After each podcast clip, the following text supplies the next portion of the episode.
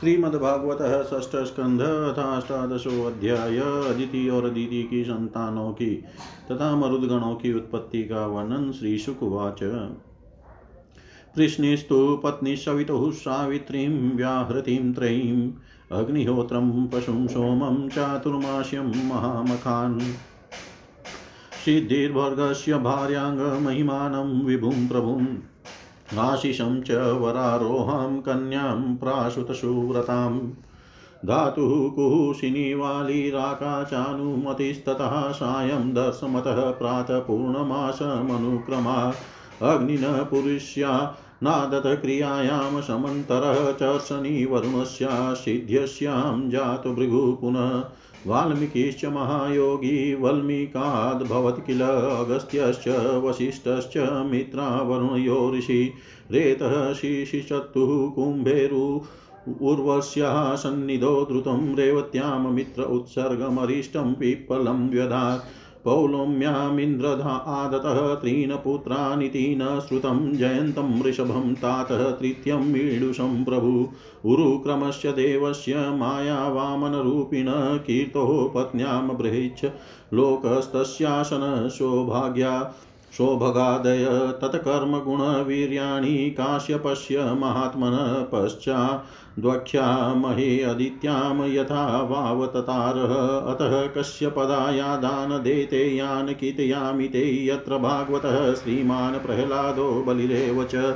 दीते द्वार्वेव दायादो दैत्यदानववन्दितो हिरण्यकशीर्पूर्णाम हिरण्याक्षश्च कीर्तितो। हिरण्यकशिपोर्भार्यः कयाधुर्नाम दान्नवी जम्बस्य तन या दत्ता शुशुवे चतुरः सुतान् सहह्लादं प्रागनुह्लादं ह्लादं प्रह्लादमेव च तत्सव्यसा सिंहिका नाम राहुं विप्रचितोऽग्रहीत् क्षीरोहरद्यस्य हरीशचक्रेण पिबतोऽमृतं सहह्लादस्य कृतिर्भार्या सुतः पञ्चजनं ततः ह्लादस्य धमनी भार्या श्रुतवातापि मिल्वलं योऽगस्त्याय तव तीथये पेचे वातापि मिल्वल अनुह्लादस्य सुम्र्यार्यां वाष्कलो महिस्तथा विरोचनस्तु प्रह्लादी देव्यास्तस्या भवद्बलि बाणज्येष्ठं पुत्रशतहं सन्नायां ततो भवत तस्यानुभावशुश्लोक्यः पश्चादेवाभिधास्यते बाण आराध्य गिरिशं लेभे तद्गणमुख्यताम्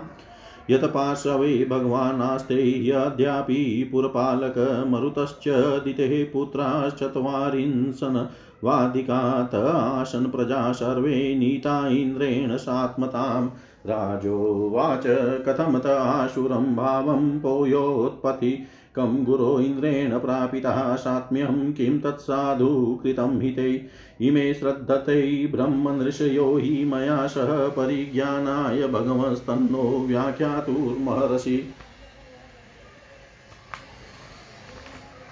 श्रुत्वाच तद्विष्णुरातस्य स बादरायणीर्वचो निशम्यादृतमल्पमर्थवत्। सभाजयनसन्निभृतेन चेतसा जगादसत्रायण सर्वदर्शन।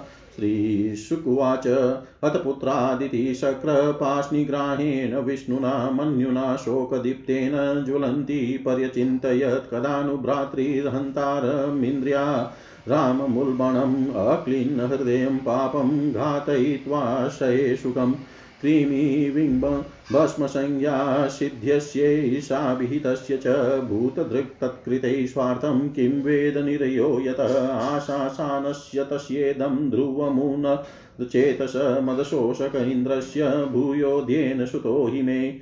इति भावेन सा भर्तुराचचार सकृत्प्रियं शुश्रूयानुरागेण प्रसरयेण दमेन च भक्त्या परमया राजन्मनोर्गैर्वल्गुभाषिते मनोजग्राह भावज्ञा सुस्मितापाङ्गवीक्षणे एवं स्त्रिया जडीभूतो विद्वानपि विदग्धया बाढमित्याह विवशो हि न तच्चित्रं हि योषिति विलोक्यैकान्तभूतानि भूतान्यादौ प्रजापति स्त्रियं चक्रेष्वदेहार्धं यया पुंसां मतिर्हता एवं शुश्रूषितस्तात् भगवान् कश्यपः स्त्रिया प्रहस्य परं प्रीतो धीतिमाभिनन्द्य च कश्यप उवाच वरं वरय वामोरुप्रीतस्तेऽहमनिन्दिते स्त्रिया भर्तरीषु प्रीते कः काम इह चागम पतिरेव हि नारीणां देवतं परमं स्मृतं।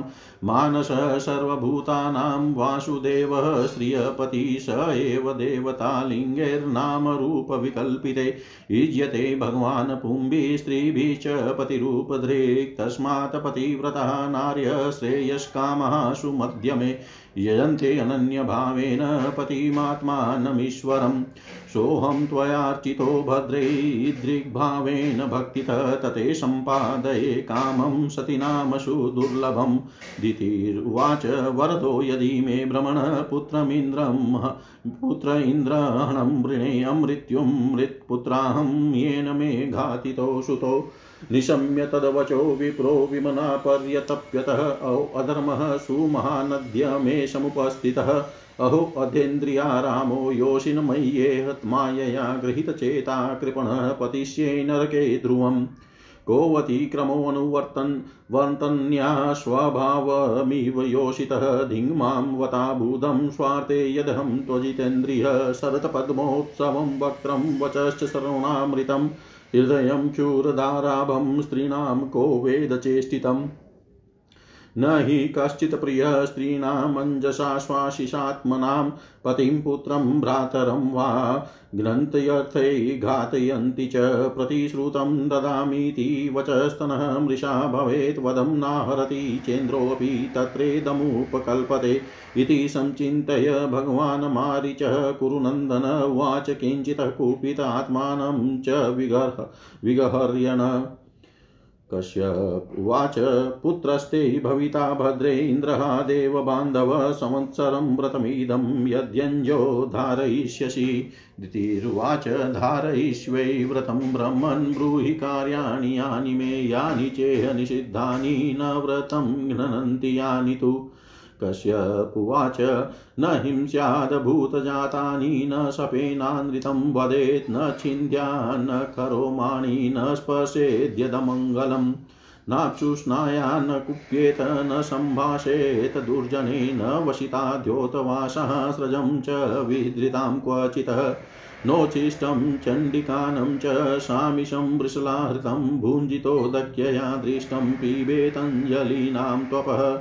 नोच्छिष्टा स्पृष्टसलिला सन्ध्यायां मुक्तमूर्धजानर्चिता संयतवाङ्गना संहिता बहिश्चरेत् नाद्योतपादा प्रयता नाद्रपानोदक्षिरा शयितनापराङ्गनायेन नग्ना न च सन्ध्ययो। धोतवासा शुचिर्नित्यं सर्वमङ्गलसंयुता पूज्येत प्रातरासात् प्रागो विप्राणश्रियमच्युतम्। स्त्रियो वीरवतीश्चार्चै स्रगन्धबलिमण्डने पतिं चार्च्यो पतिष्ठेत ध्यायेत कोष्ठगतं च तं सामत्सरं पुंसवनं व्रतमेतद्विप्लुतं धारयिष्यसि चेतुभ्यं शक्रः भविता सुतः वाडमित्यभिप्रेत्याथ दितिराजन्महामना काश्यपः गर्भमादतः व्रतं चाञ्जो दधारसा मातृष्वसुरभिप्रायमिन्द्रः आज्ञायमानदः शुश्रूषणे नाश्रमस्तामदितिं पर्यचरत्कवि। नित्यं वनात् सुमनसः फलममूलसमित्कुशान् पत्राङ्कुरः मृदोपश्च काले काल उपाहर एवं तस्या व्रतास्ताया व्रतछिद्रं हरिनृपः प्रेप्सु पर्यचरञ्जीव्यो मृग एव मृगाकृति नाद्यगच्छद्व्रतच्छिद्रं तत्परतोऽत महीपते चिन्तां तीव्रां गतः शक्रः केन मे शाच्छिवं त्युह। एकदा सा तु सन्ध्यायामुच्छिष्टा व्रतकर्षितः स्पृष्टवार्यधोताङ्घ्रिः शुष्वाप विधिमोहिता लब्धवा तदनन्तरः शक्रो निद्राप्रहतचेतस दिते प्रविष्ट उदरं योगेशो योगमायया। चकतः सप्तधा गर्भं वज्रेण कनकप्रभं रुदन्तं सप्तधेकेकं माँ मारोदीरिति तान् पुनः ते तमूचुः पाट्यमाना सर्वे प्राञ्जलयो नृपः नो जिङ्गाः शशिखिमिन्द्र भ्रातरो मरुतस्तव। मा भेष्टभ्रातरो मह्यं यूयुमित्याह कौशिकनन्यभावान् पार्षादा पार्षदानात्मनो मरुतां गणान्। न ममारदिते गर्भ श्रीनिवासानुकम्पया बहुधा कुलीष्वक्षुण्णो द्रोण्यस्त्रेण यथा भवान्। सकृदिष्ट्वादिपुरुषं पुरुषो याति साम्यतां संवत्सरं किञ्चिदूनं दित्यायधरीरर्चितः सजुरिन्द्रेण पञ्चाशदेवास्ते मरुतो भवन् व्यपोह्य मातृदोषं ते हरिणा सोमपाकृता। दितिरुत्थाय ददृशे कुमाराननल प्रभानिन्द्रेण सहितान् देवी पर्यतुष्य दनिन्दिता। अथेन्द्रमाह ताताहमादित्यानां भयावहम् अपत्यमिच्छन्त्यचरं व्रतमेतत् सुदुष्करम् एकसङ्कल्पितः पुत्रः सप्तसप्ताभवन कथं यदि ते विदितं पुत्रसत्यं कथय मामृषा इन्द्र उवाच अम्ब तेऽहं वसितमुपधार्या गतोऽन्तिकं लब्धान्तरोऽचिदं गर्भमथ बुधिन धर्मवित कृतो मे सप्तधा गर्भ आसन सप्तकुमारकाः तेऽपि चेकेकशो वृक्णा सप्तधा नापि मम्रिरे ततस्तत्परमाश्चर्यं वीक्ष्याद्य वसितं मया महापुरुषपूजाया सिद्धिकाप्यनुषङ्गिनी। आराधनं भगवतः ईयमाना निराशिष, ये तु नेच्छन्त्यपि परमते स्वार्थकुशला स्मृता आराध्यात्मप्रदं देवं स्वात्मानं जगदीश्वरं को वृणीते गुणस्पर्शं बुधः स्यान्नरे कपि यतः तदिदं मम दौर्जन्यं बालिशस्य महीयसी क्षन्तुर्महर्षि मातस्त्वं दिष्टया गर्भो मृतोथितः श्रीशुकुवाच। इन्द्रस्तयाभ्यनुज्ञातः सुदभावेन तुष्टया मरुद्भिः स तां नत्वा जगां त्रिदिवं प्रभु। एवं ते सर्वमाख्यातं यन्मां त्वं परिपृच्छसि मङ्गलं मरुतां जन्म किं भूय कथयामि ते। मङ्गलं मरुतां जन्मं किं भूय कथयामि ते।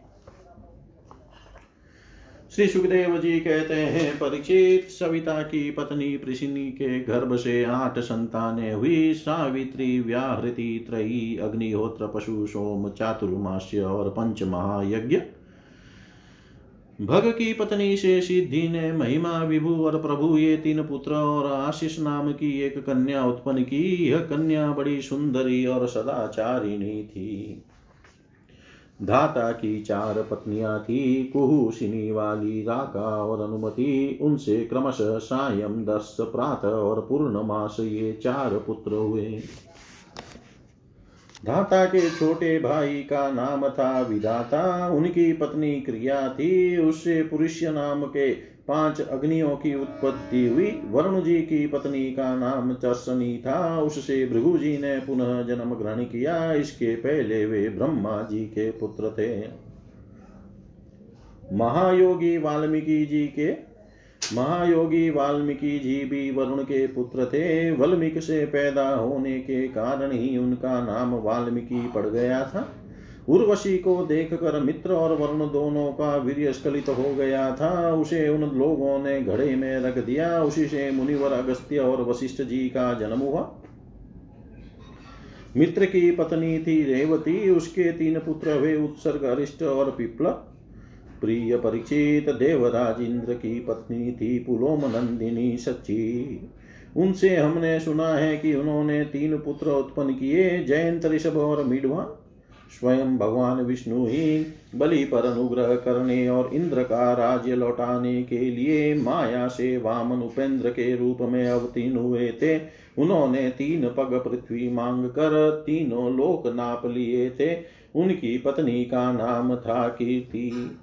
उससे बृहश्लोक नाम का पुत्र हुआ, उसके सौभग आदि कई संताने हुई। कश्यप नंदन भगवान वामन ने माता आदिति के गर्भ से क्यों जन्म लिया?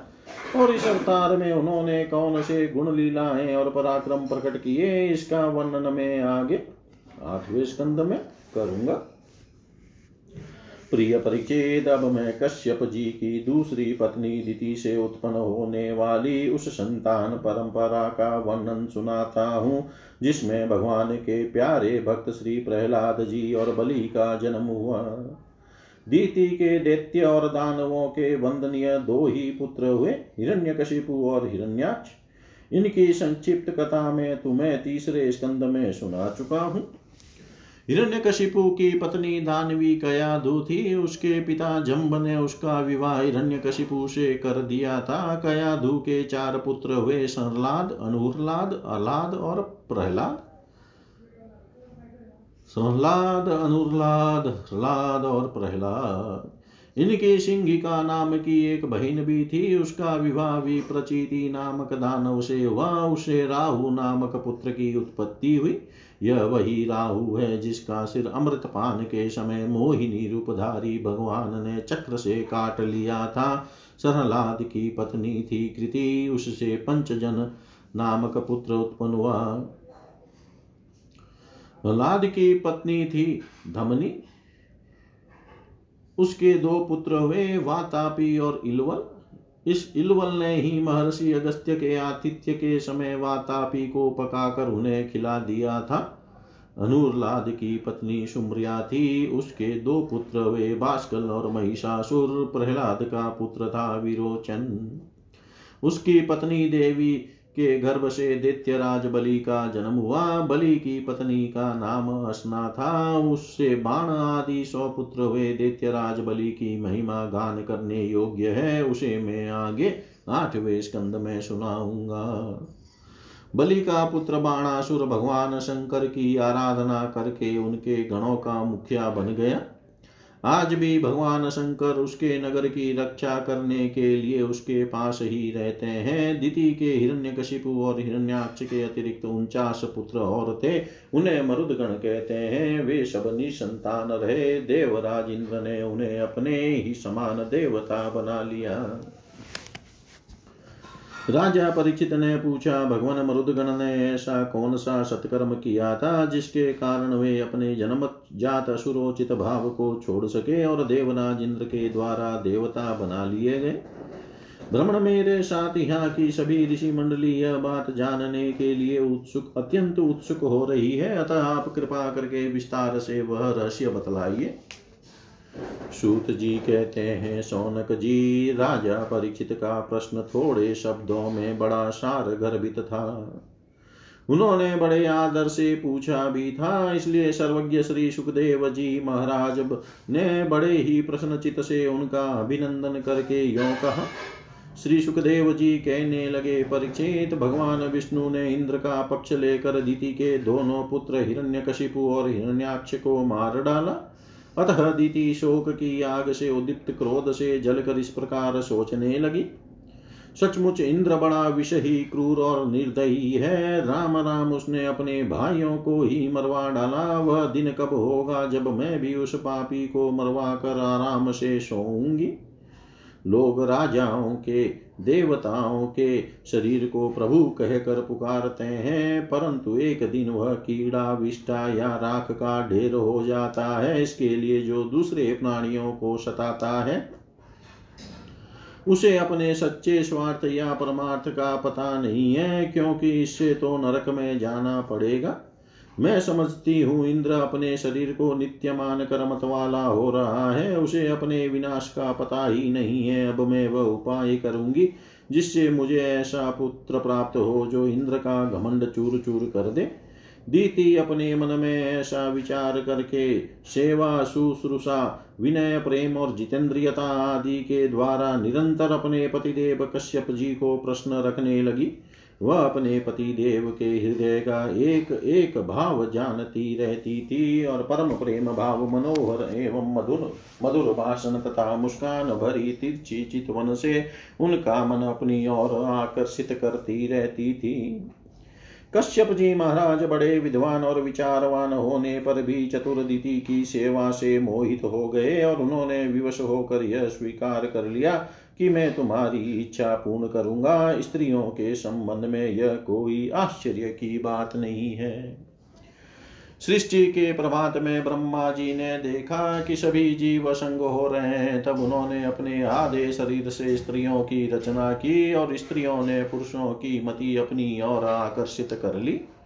हाँ तो भैया मैं कह रहा था कि दीति ने भगवान कश्यप की बड़ी सेवा की। इससे वे उस पर बहुत ही प्रसन्न हुए। उन्होंने दीति का अभिनंदन करते हुए उससे मुस्कुरा कर कहा, कश्यप जी ने कहा, निंद्य सुंदरी प्रिय, मैं तुम पर प्रसन्न हूँ। तुम्हारी जो इच्छा हो मुझसे मांग लो। पति के प्रसन्न हो जाने पर पत्नी के लिए लोक या परलोक में कौन सी अभिष्ट वस्तु दुर्लभ है? शास्त्रों में यह बात स्पष्ट कही गई है कि पति ही स्त्रियों का परमाराध्य इष्ट देव है। प्रिय लक्ष्मीपति भगवान वासुदेवी समस्त प्राणियों के हृदय में विराजमान है। विभिन्न देवताओं के रूप में नाम और रूप के भेद से उन्हीं की कल्पना हुई है। सभी पुरुष चाहे किसी भी देवता की उपासना करे, उन्हीं की उपासना करते हैं। ठीक वैसे ही स्त्रियों के लिए भगवान ने पति का रूप धारण किया है। वे उनकी उसी रूप में पूजा करती है। इसलिए प्रिय, अपना कल्याण चाहने वाली पतिव्रता स्त्रियाँ अनन्य प्रेम भाव से अपने पतिदेव की ही पूजा करती है, क्योंकि पतिदेव ही उनके परम प्रियतम आत्मा और ईश्वर है। कल्याणी, तुमने बड़े प्रेम भाव से, भक्ति से मेरी वैसी ही पूजा की है। अब मैं तुम्हारी सब अभिलाषाएँ पूर्ण कर दूँगा असतियों के जीवन में ऐसा होना अत्यंत दुर्लभ है। दीति ने कहा भ्रमण इंद्र ने विष्णु के हाथों मेरे दो, दो पुत्र मरवा कर मुझे निपुति बना दिया है। इसलिए यदि आप मुझे मुँह मांगा वर देना चाहते हैं तो कृपा करके एक ऐसा अमर पुत्र दीजिए जो इंद्र को मार डाले। परिचित दीति की बात सुनकर कश्यप जी खीन होकर पछताने लगे। वे मन ही मन कहने लगे, हाय हाय, आज मेरे जीवन में बहुत बड़े अधर्म का अवसर आ पहुँचा। देखो तो सही, अब मैं इंद्रियों के विषयों में सुख मानने लगा हूँ। स्त्री रूपिणी माया ने मेरे चित्त को अपने वश में कर लिया है। हाय हाय, आज मैं कितनी दीनहीन अवस्था में हूँ। अवश्य ही अब मुझे नरक में गिरना पड़ेगा। इस स्त्री का कोई दोष नहीं है, क्योंकि इसने अपने जन्मजात स्वभाव का ही अनुसरण किया है। दोष मेरा है जो मैं अपनी इंद्रियों को अपने वश में न रख सका। अपने सच्चे स्वार्थ और परमार्थ को न समझ सका, मुझ मूड को बार बार धिक्कार है, सच है, स्त्रियों के चरित्र को कौन जानता है? इनका मुँह तो ऐसा होता है, जैसे शरद ऋतु का खिला हुआ कमल। बातें सुनने में ऐसी मीठी होती है, मानो अमृत घोल रखा हो। परंतु हृदय वह तो इतना तीखा होता है कि मानो छूरे की पैनी धार हो। इसमें संदेह नहीं कि स्त्रियाँ अपनी लालसाओं की कठपुतली होती है। सच पूछो तो वे किसी से प्यार नहीं करती। स्वार्थवश वे अपने पति, पुत्र और भाई तक को मार डालती है या मरवा डालती है। अब तो मैं यह कह चुका हूँ कि जो तुम मांगोगी दूँगा। मेरी बात झूठी नहीं होनी चाहिए, परंतु इंद्र भी वध करने योग्य नहीं है। अच्छा अब इस विषय में मैं यह युक्ति करता हूँ। प्रिय परीक्षित सर्वसमर्थ कश्यप जी ने इस प्रकार मन ही मन अपनी भक्तना करके दोनों बात बनाने का उपाय सोचा और फिर तनिक रुष्ट होकर दीति से कहा, कश्यप जी बोले, कल्याणी, यदि तुम मेरे बतलाए हुए व्रत का एक वर्ष तक विधि पूर्वक पालन करोगी तो तुम्हें इंद्र को मारने वाला पुत्र प्राप्त होगा। परंतु यदि किसी प्रकार नियमों में त्रुटि हो गई तो वह देवताओं का मित्र बन जाएगा। दिति ने कहा भ्रमण मैं उस व्रत का पालन करूँगी। आप बतलाइए कि मुझे क्या क्या करना चाहिए कौन कौन से काम छोड़ देने चाहिए और कौन से काम ऐसे हैं जिनसे व्रत भंग नहीं होता? कश्यप जी ने उत्तर दिया, प्रिय, इस व्रत में किसी भी प्राणी को मनवाणी या क्रिया के द्वारा सताए नहीं। किसी को साप या गाली न दे, झूठ न बोले, शरीर के नख और रोए न काटे और किसी भी अशुभ वस्तु का स्पर्श न करे। जल में घुसकर स्नान न करे, क्रोध न करे, दुर्जनों से बातचीत न करे, बिना धुला वस्त्र न पहने और किसी की पहनी हुई माला न पहने। झूठा न खाए, भद्रकाली का प्रसाद या मांस युक्त अन्न का भोजन न करे, शुद्र का लाया हुआ और रजस्वला का देखा हुआ अन्न भी न खाए और अंजलि से जलपान न करे। झूठे मुँह बिना आचमन किए संध्या के समय बाल खोले हुए, बिना श्रृंगार के वाणी का संयम किए बिना और बिना चदर ओढ़े घर से बाहर न निकले। बिना पैर धोए अपवित्र अवस्था में गीले पांवों से उत्तर या पश्चिम सिर करके दूसरे के साथ नग्न अवस्था में तथा सुबह शाम सोना नहीं चाहिए। इस प्रकार इन निषिद्ध कर्मों का त्याग करके सर्वदा पवित्र रहे धूला वस्त्र धारण करे और सभी सौभाग्य के चिन्हों से सुसज्जित रहे प्रातः काल कलेवा करने के पहले ही गाय ब्राह्मण लक्ष्मी जी और भगवान नारायण की पूजा करे। इसके बाद पुष्पमाला चंदन आदि सुगंध द्रव्य नैवेद्य और आभूषण आदि से सुहागिनी स्त्रियों की पूजा करे तथा पति की पूजा करके उसकी सेवा में संलग्न रहे और यह भावना करती रहे कि पति का तेज मेरी कोख में स्थित है। प्रिय, इस व्रत का नाम पुंसवन है। यदि एक वर्ष तक तुम इसे बिना किसी त्रुटि के पालन कर सकोगी तो तुम्हारी कोख से इंद्रघाती पुत्र उत्पन्न होगा। परिचित दीति बड़ी मनस्विनी और दृढ़ निश्चय वाली थी। उसने बहुत ठीक कहकर उनकी आज्ञा स्वीकार कर ली। अब दीति अपनी कोक में भगवान कश्यप का वीर्य और जीवन में उनका बतलाया हुआ व्रत धारण करके अनायास ही नियमों का पालन करने लगी।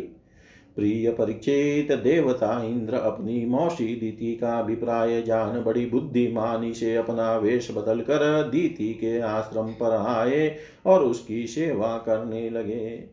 वे दीति के लिए प्रतिदिन समय समय पर वन से फूल, फल, कंद, मूल, समिधा कुश पते दूब मिट्टी और जल लाकर उसकी सेवा में समर्पित करते। राजन जिस प्रकार बहेलिया हरिन को मारने के लिए हरिन की सी सूरत बनाकर उसके पास जाता है, वैसे ही देवराज इंद्र भी कपट वेश धारण करके व्रत परायण आदिति के व्रत पालन की त्रुटि पकड़ने के लिए उसकी सेवा करने लगे।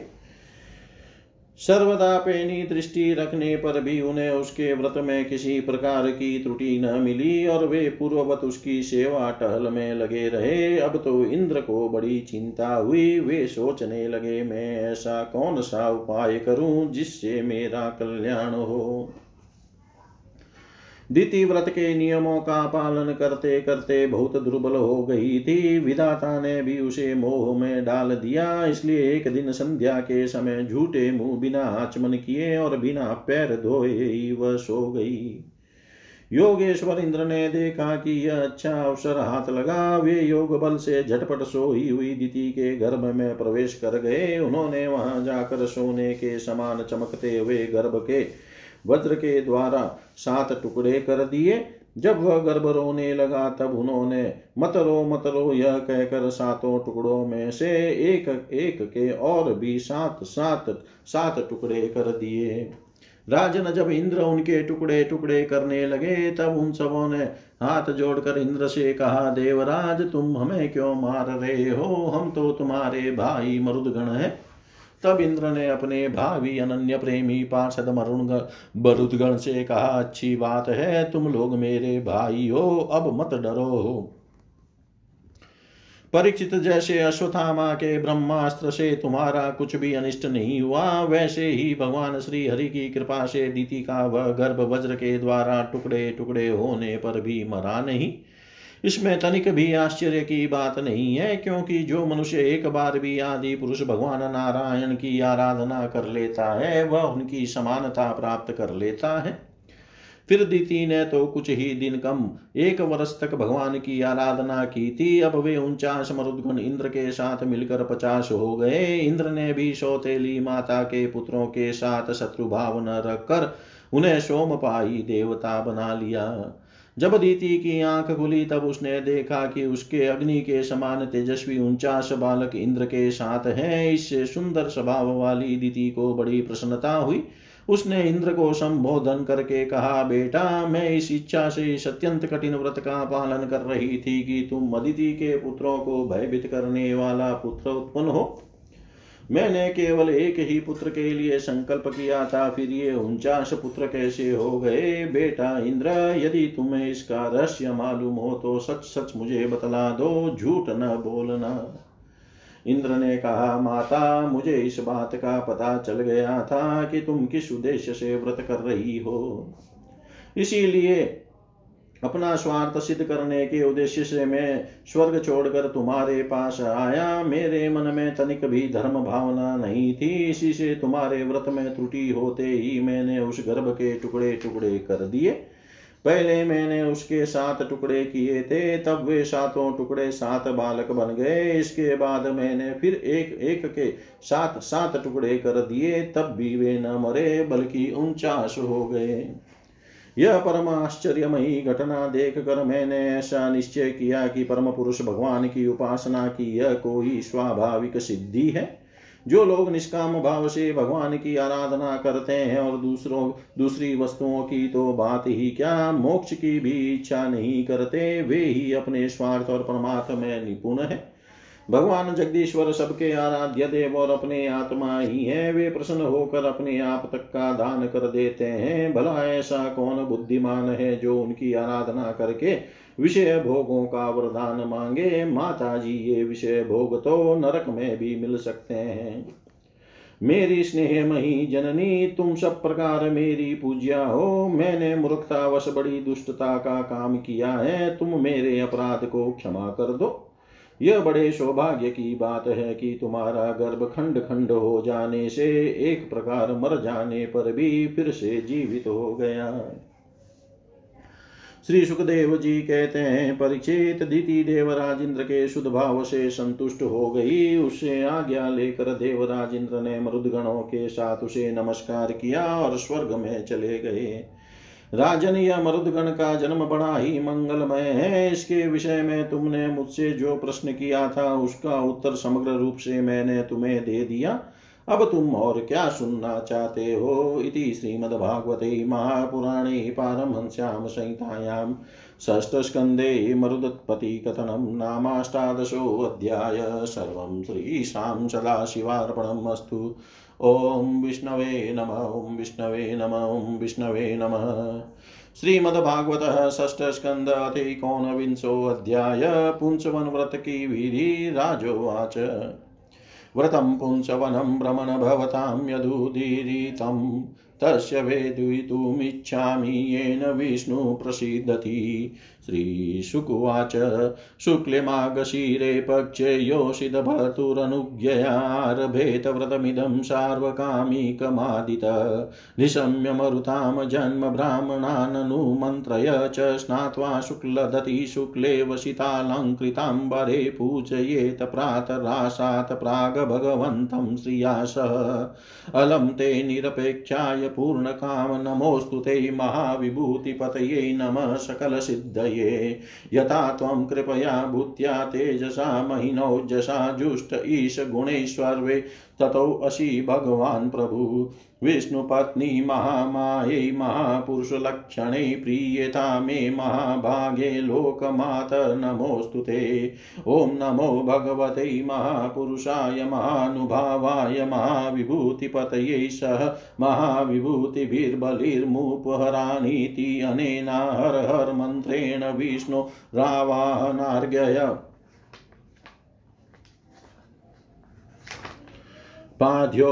पाद्योपस्पर्श स्पर्शन स्नानवास उप वितविभूषणगन्धपुष्पधूपदीपोपहारध्युपचाराश्च समाहित उपाहरेत् अभिशेषं तु जुह्यादनले द्वादशाहुति। ॐ नमो भगवते महापुरुषाय महाविभूतिपतये स्वाहेति। श्रियं विष्णुं च वरदावाशिषां प्रभवा भुवौ भक्त्या सम्पूजये नित्यम्। यदि चेत सर्वसम्पद प्रणमे दण्डवद भूमौ भक्तिप्रहणेन चेतसा दशवारं जपेन मन्त्रं ततः स्तोत्रमुदीरयेत्। युवां तु विश्वस्य विभु जगतः कारणं परम् इयं हि प्रकृतिसूक्ष्मा मायाशक्तिदुरत्यया तस्य अधीश्वर साक्षात् पुरुषः पर त्वं सर्वयज्ञः इज्येयं क्रियेयं फलभुग्भवान्। गुणव्यक्तिरियं देवी व्यञ्जको गुणभुग्भवान्। त्वं हि सर्वशरीर्यात्मा श्रीशरीरेन्द्रियाशया नामरूपे भगवती प्रत्ययस्त्वमपाश्रय। यथा युवाम त्रिलोकस्य वरदो परमेष्टिनो तथा चौतं श्लोकसन्तु सत्या महाशिष। इत्याभिष्टुय वरदं श्रीनिवासं श्रिया सह तन्निसार्योपहरणं दत्त्वाच्मनम् अर्चयेत्। ततस्तु वितस्तोत्रेण भक्तिप्रह वेण चेतसा यज्ञोच्छिष्टमवग्राय पुनरभ्यर्चयेद्धरिं पतिं च परया भक्तया महापुरुषचेतसा प्रियेस्ते एस्तैरूपनमेत प्रेमशील स्वयं पति बिभ्रयात् सर्वकर्माणि पत्न्या ऊचावचानि च, कृतमेकतरेणापि दम्पत्योरुभयोरपि पत्न्यां कुर्यादना। यः पतिरेतत्समाहितः विष्णोव्रतमिदं बिभ्रन विहन्यात् कथञ्चन विप्राण स्त्रियो विरवती स्नगन्धबलिमण्डने अर्चेदहरभक्तया देवं नियमास्थितः उद्वास्य देवं स्वेधाम्नि तन्निवेदितमग्रतः ध्यादात्मविशुद्ध्यर्थं सर्वकामर्धये तथा। एतेन पूजाविधिनामाशान् द्वादशहायनं नीत्वायोत चरेत् साध्वी कार्तिके चरमेहनि, स्वभूते अप उपस्पशय कृष्णमभ्यर्च, पूर्ववतः पयश्रितेन जौजुयाचरुणा सह सर्पिषा पाकयज्ञविधानेन द्वादशे वाहुतिपति, आशिष शिरसा आदाय द्विजै प्रीतेः समीरितः प्रणम्य शिरसा भक्त्या भुञ्जित तदनुज्ञया। आचार्यमग्रतः कृत्वा वाग्यतः स बन्धुभिदध्यात् पत्न्यै च रोषेशं सुप्रजस्त्वं सुशोभगम्। एतच्चरित्वा विधिवद व्रतं विभोरभीप्सितार्थं लभते पुमानिह स्त्रीत्वदे त्वेतदास्ताय लभेत सौभगं श्रियं प्रजां जीवपतिं यशो गृहं कन्या च विन्देत समग्रलक्षणं वरं त्वविराहत किल्बिषा गतिं मृतप्रजा जीवसुता धनेश्वरीषु दुर्भगासु भगारूपमग्र्यम् विन्देद विरूपा विरुजा विमुच्यते य आमयाविन्द्रियकल्पदेहम् एतत् पठनभ्युदये च कर्म यन्नन्तः तृप्तिः पितृदेवतानां तुष्टा प्रयच्छन्ति समस्तकामान् होमावसाने उत भुक्श्रीहरिश्च राजन्महन्मरुतां जन्म पुण्यं दितेर्व्रतं चाभिहितं महते, दितेर्व्रतं चाभिहितं महते। राजा परीक्षित ने पूछा, भगवान, आपने अभी अभी पुंसवन व्रत का वर्णन किया है और कहा है कि उससे भगवान विष्णु प्रसन्न हो जाते हैं, सो अब मैं उसकी विधि जानना चाहता हूँ। श्री सुखदेव जी ने कहा परिचित यह पुंसवन व्रत समस्त कामनाओं को पूर्ण करने वाला है। स्त्री को चाहिए कि वह अपने पति देव की आज्ञा लेकर मार्ग से शुक्ल प्रतिपदा से इसका आरंभ करे। पहले मरुदगण के जन्म की कथा सुनकर ब्राह्मणों से आज्ञा ले, फिर प्रतिदिन सवेरे दांतुन आदि से दांत साफ़ करके स्नान करे, दो श्वेत वस्त्र धारण करे और आभूषण भी पहन ले। प्रातः काल कुछ भी खाने से पहले ही भगवान लक्ष्मी नारायण की पूजा करे, इस प्रकार प्रार्थना करे। प्रभु आप पूर्ण काम है, अतएव आपको किसी से भी कुछ लेना देना नहीं है। आप समस्त विभूतियों के स्वामी और सकल सिद्धि स्वरूप है। मैं आपको बार बार नमस्कार करती हूँ। मेरे आराध्य देव, आप कृपा, विभूति, तेज महिमा और वीर आदि समस्त गुणों से नित्य युक्त है। इन्हीं भगो, ऐश्वर्यों से नित्य युक्त रहने के कारण आपको भगवान कहते हैं, आप सर्वशक्तिमान है, माता लक्ष्मी जी। आप भगवान की अर्धांगिनी और महामाया स्वरूपिणी है, भगवान के सारे गुण आप में निवास करते हैं। माँ भाग्यवती जगन माता आप मुझ पर प्रसन्न हो, मैं आपको नमस्कार करती हूँ। परिचित इस प्रकार स्तुति करके एकाग्र चित से ओम नमो भगवते महापुरुषाय, महानुभावाय महाविभूति पतये सह महाविभूतिर्भिर्बली उपहाराणी। ओंकार स्वरूप महानुभाव समस्त महाविभूतियों के स्वामी भगवान पुरुषोत्तम को और उनकी महाविभूतियों को मैं नमस्कार करती हूँ और उन्हें पूजोपहार की सामग्री समर्पण करती हूँ। इस मंत्र के द्वारा प्रतिदिन स्थिर चित से विष्णु भगवान का आवाहन, अर्घ्य, पाद्य, आचमन, स्नान, वस्त्र, यज्ञोपवित, आभूषण, गंध, पुष्प, धूप, दीप और नैवेद्य आदि निवेदन करके पूजन करे। जो नैवेद्य बच रहे, उससे ओम नमो भगवते महापुरुषाय महाविभूति पतये स्वाहा महान ऐश्वर्यों के अधिपति भगवान पुरुषोत्तम को नमस्कार है। मैं उन्हीं के लिए इस भविष्य का हवन कर रही हूँ। यह मंत्र बोलकर अग्नि में बारह आहुतियाँ दे। परिचित जो सब प्रकार की संपत्तियों को प्राप्त करना चाहता है, उसे चाहिए कि प्रतिदिन भक्ति भाव से भगवान लक्ष्मी नारायण की पूजा करे, क्योंकि वे ही दोनों समस्त अभिलाषाओं को के पूर्ण करने वाले एवं श्रेष्ठ वरदानी है। इसके बाद भक्ति भाव से भरकर बड़ी नम्रता से भगवान को साष्टांग दंडवत करे, दस बार पूर्वोक्त मंत्र का जप करे और फिर इस स्त्रोत्र का पाठ करे। हे लक्ष्मी नारायण आप दोनों सर्वव्यापक और संपूर्ण चराचर जगत के अंतिम कारण हैं। आपका और कोई कारण नहीं है। भगवान माता लक्ष्मी जी, आपकी माया शक्ति है, यही स्वयं अव्यक्त प्रकृति है। इसका पार पाना अत्यंत कठिन है। प्रभु, आप ही इन महामाया के अधीश्वर हैं और आप ही स्वयं परम पुरुष हैं। आप समस्त यज्ञ हैं और ये है यज्ञ क्रिया। आप फल के भोक्ता हैं और ये है उसको उत्पन्न करने वाली क्रिया। माता लक्ष्मी जी तीनों गुणों की अभिव्यक्ति है और आप उन्हें व्यक्त करने वाले और उनके भोक्ता हैं। आप समस्त प्राणियों के आत्मा हैं और लक्ष्मी जी शरीर, इंद्रिया और अंतकरण है। माता लक्ष्मी जी नाम एवं रूप है और आप नाम रूप दोनों के प्रकाशक तथा आधार है। प्रभु आपकी कीर्ति पवित्र है, आप दोनों ही त्रिलोकी के वरदानी परमेश्वर है, अतः मेरी बड़ी बड़ी आशा अभिलाषाएँ आपकी कृपा से पूर्ण हो। परीक्षित इस प्रकार परम वरदानी भगवान लक्ष्मी नारायण की स्तुति करके वहाँ से नैवेद्य हटा दे और आचमन करा के पूजा करे। तदनंतर भक्ति भाव भार भरित हृदय से भगवान की स्तुति करे और यज्ञावशेष को सुंग कर फिर भगवान की पूजा करे। भगवान की पूजा के बाद अपने पति को साक्षात भगवान समझकर परम प्रेम से उनकी प्रिय वस्तुएँ सेवा में उपस्थित करे।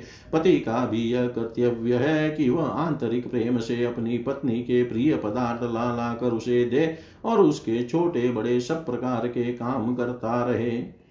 परीक्षित पति पत्नी में से एक भी कोई काम करता है तो उसका फल दोनों को होता है। इसलिए यदि पत्नी रजो धर्म आदि के समय यह व्रत करने के योग्य हो जाए तो बड़ी एकाग्रता और सावधानी से पति को ही इसका अनुष्ठान करना चाहिए। यह भगवान विष्णु का व्रत है। इसका नियम बीच, लेकर बीच में कभी नहीं छोड़ना चाहिए। जो भी यह नियम ग्रहण करे, वह प्रतिदिन माला, चंदन, नैवेद्य और आभूषण आदि से भक्ति पूर्वक ब्राह्मण और सुहागिनी स्त्रियों का पूजन करे, तथा भगवान विष्णु की भी पूजा करे। इसके बाद भगवान को उनके धाम में पधरा दे विसर्जन कर दे। तदनंतर आत्मशुद्धि और समस्त अभिलाषाओं की पूर्ति के लिए पहले से ही उन्हें निवेदित किया हुआ प्रसाद ग्रहण करे। साध्वी स्त्री इस विधि से बारह महीनों तक पूरे साल भर इस व्रत का आचरण करके मार्गशीर्ष की अमावस्या को उद्यापन संबंधी उपवास और पूजन आदि करे। उस दिन प्रातः काल ही स्नान करके पूर्ववत विष्णु भगवान का पूजन करे और उसका पति पाक यज्ञ की विधि से घृत मिश्रित खीर की अग्नि में बारह आहुति दे। इसके बाद जब ब्राह्मण प्रसन्न होकर उसे आशीर्वाद दे तो बड़े आदर से सिर झुकाकर उन्हें स्वीकार करे, भक्ति भाव से माथा टेक कर उनके चरणों में प्रणाम करे और उनकी आज्ञा लेकर भोजन करे। पहले आचार्य को भोजन कराए, फिर मौन होकर भाई बंधुओं के साथ स्वयं भोजन करे। इसके बाद हवन से बची हुई घृत मिश्रित खीर अपनी पत्नी को दे। वह प्रसाद स्त्री को शतपुत्र और सौभाग्य दान करने वाला होता है।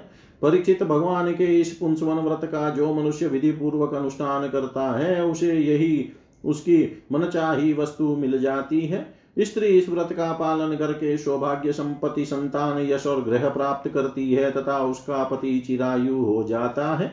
इस व्रत का अनुष्ठान करने वाली कन्या समस्त शुभ लक्षणों से युक्त पति प्राप्त करती है और विधवा इस व्रत से निष्पाप होकर वैकुंठ में जाती है। जिसके बच्चे मर जाते हो, वह स्त्री इसके प्रभाव से चिरायु पुत्र प्राप्त करती है।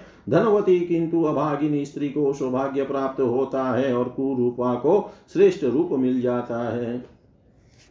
रोगी इस व्रत के प्रभाव से रोग मुक्त होकर बलिष्ठ शरीर और श्रेष्ठ इंद्रिय शक्ति प्राप्त कर लेता है, जो मनुष्य मांगलिक श्राद्ध कर्मों में इसका पाठ करता है, उसके पितर और देवता अनंत तृप्ति लाभ करते हैं। वे संतुष्ट होकर हवन के समाप्त होने पर व्रति की समस्त इच्छाएँ पूर्ण कर देते हैं। यह सब तो संतुष्ट होते ही हैं। समस्त यज्ञों के एकमात्र भोक्ता भगवान लक्ष्मी नारायण भी संतुष्ट हो जाते हैं और व्रति की समस्त अभिलाषाएँ पूर्ण कर देते हैं। परिचित मैंने तुम्हें मरुदगण की आदरणीय और पुण्यप्रद जन्म कथा सुनाई और साथ ही दिति के श्रेष्ठ पुंस वन व्रत का वर्णन भी सुना दिया।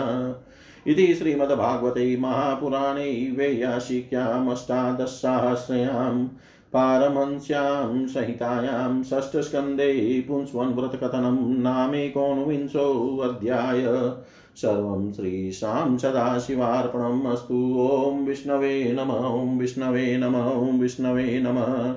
इति षष्ठस्कन्धः समाप्त। हरि ओं तत्सतों। पूर्णमद पूर्णमिदं पूर्णात् पूर्णमुदच्यते। पूर्णस्य पूर्णमादाय पूर्णमेवावशिष्यते। ॐ शान्ति शान्ति शान्ति।